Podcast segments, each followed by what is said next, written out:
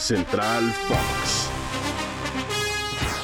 Hola, hola, ¿cómo están? Qué gusto saludarlos, qué placer estar con ustedes. Soy Mónica Redondo y les doy la bienvenida a esta edición de Central Fox para la ruta diaria de Spotify. Yo quiero pensar que el 3 es un número cabalístico para bien. Y qué mejor que comprobarlo hoy viernes 13 de enero que con Ricardo García. ¿Cómo estás, mi querido Rich? Dime, Jason, que vengo con el hacha bien afilada. Ay, ¿cuándo? Qué gusto acompañarte y saludarnos a todos ustedes, aquellos que no habían tenido la oportunidad de desearles un muy bendito, feliz 2000 año 2023. En esta ocasión aprovechamos para hacerlo, pero bueno, empecemos hablando de un tema que sigue girando y girando y girando, porque dicen que todos merecemos una segunda oportunidad. Y hay un director técnico, el cual fue despedido de la Autónoma de Nuevo León, Sí. al no poder hacer campeones a los Tigres de esa institución en el fútbol mexicano, pero que ahora parece ser el candidato que lleva mano para encargarse al- de la selección mexicana en su segundo round, después del primer round en el que salió noqueado por esa controversia Ay, que tenía, tenía relación exactamente directa con un comentarista del fútbol en México. Ahora se ha convertido Miguel Herrera, el hombre que muy bien pudiese ser el reemplazo, el que herede el puesto que dejó ya disponible tras la Copa del Mundo de Qatar 2022, Gerardo el Tata Martino.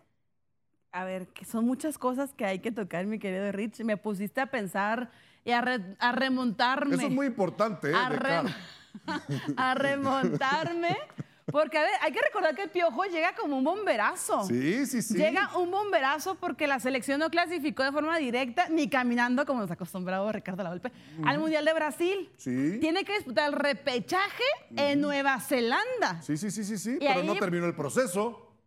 No, pues digamos sí, porque llegó al Mundial y terminó el Mundial en Brasil, donde sí. termina cayendo contra, Sí, eh, en ese entonces Holanda, ¿no? Ahora Países no- Bajos. no fue gol, Él no, no era penal, penal. él no era penal. Exacto, ya después viene todo ese tema de lo que sucedió con uno de los, de los colegas y demás. Bueno, así sale el piojo, ¿no?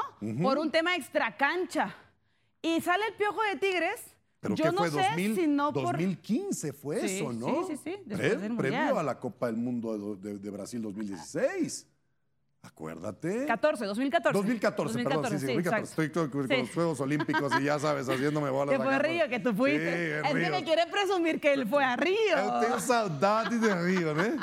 Pero sí, presumir. 2015 es cuando le dan entonces, ahora sí, El las gracias. Y que fue por el tema extracancha. Correcto. Y que Miguel Herrera estaba con Tigres y que todo iba en teoría bien, más allá de que perdiste contra el equipo que terminó siendo campeón y que apabulló a tu rival de la ciudad, Sí. a los Rayados, Sí. y que le ganó con muchísima autoridad a Toluca. Sí. Tú, tú fuiste que mejor te viste ¿no? en la liguilla. No termina saliendo por eso, termina saliendo por lo que dijo los jugadores.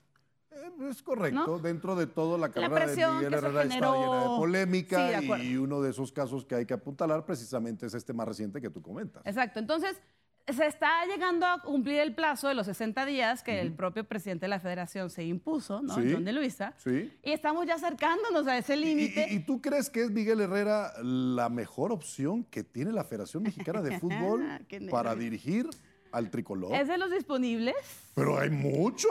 Hay muchos, yo sé que hay muchos. Yo Diego no sé si Alonso la está disponible, opción. ¿eh? Yo no sé si la...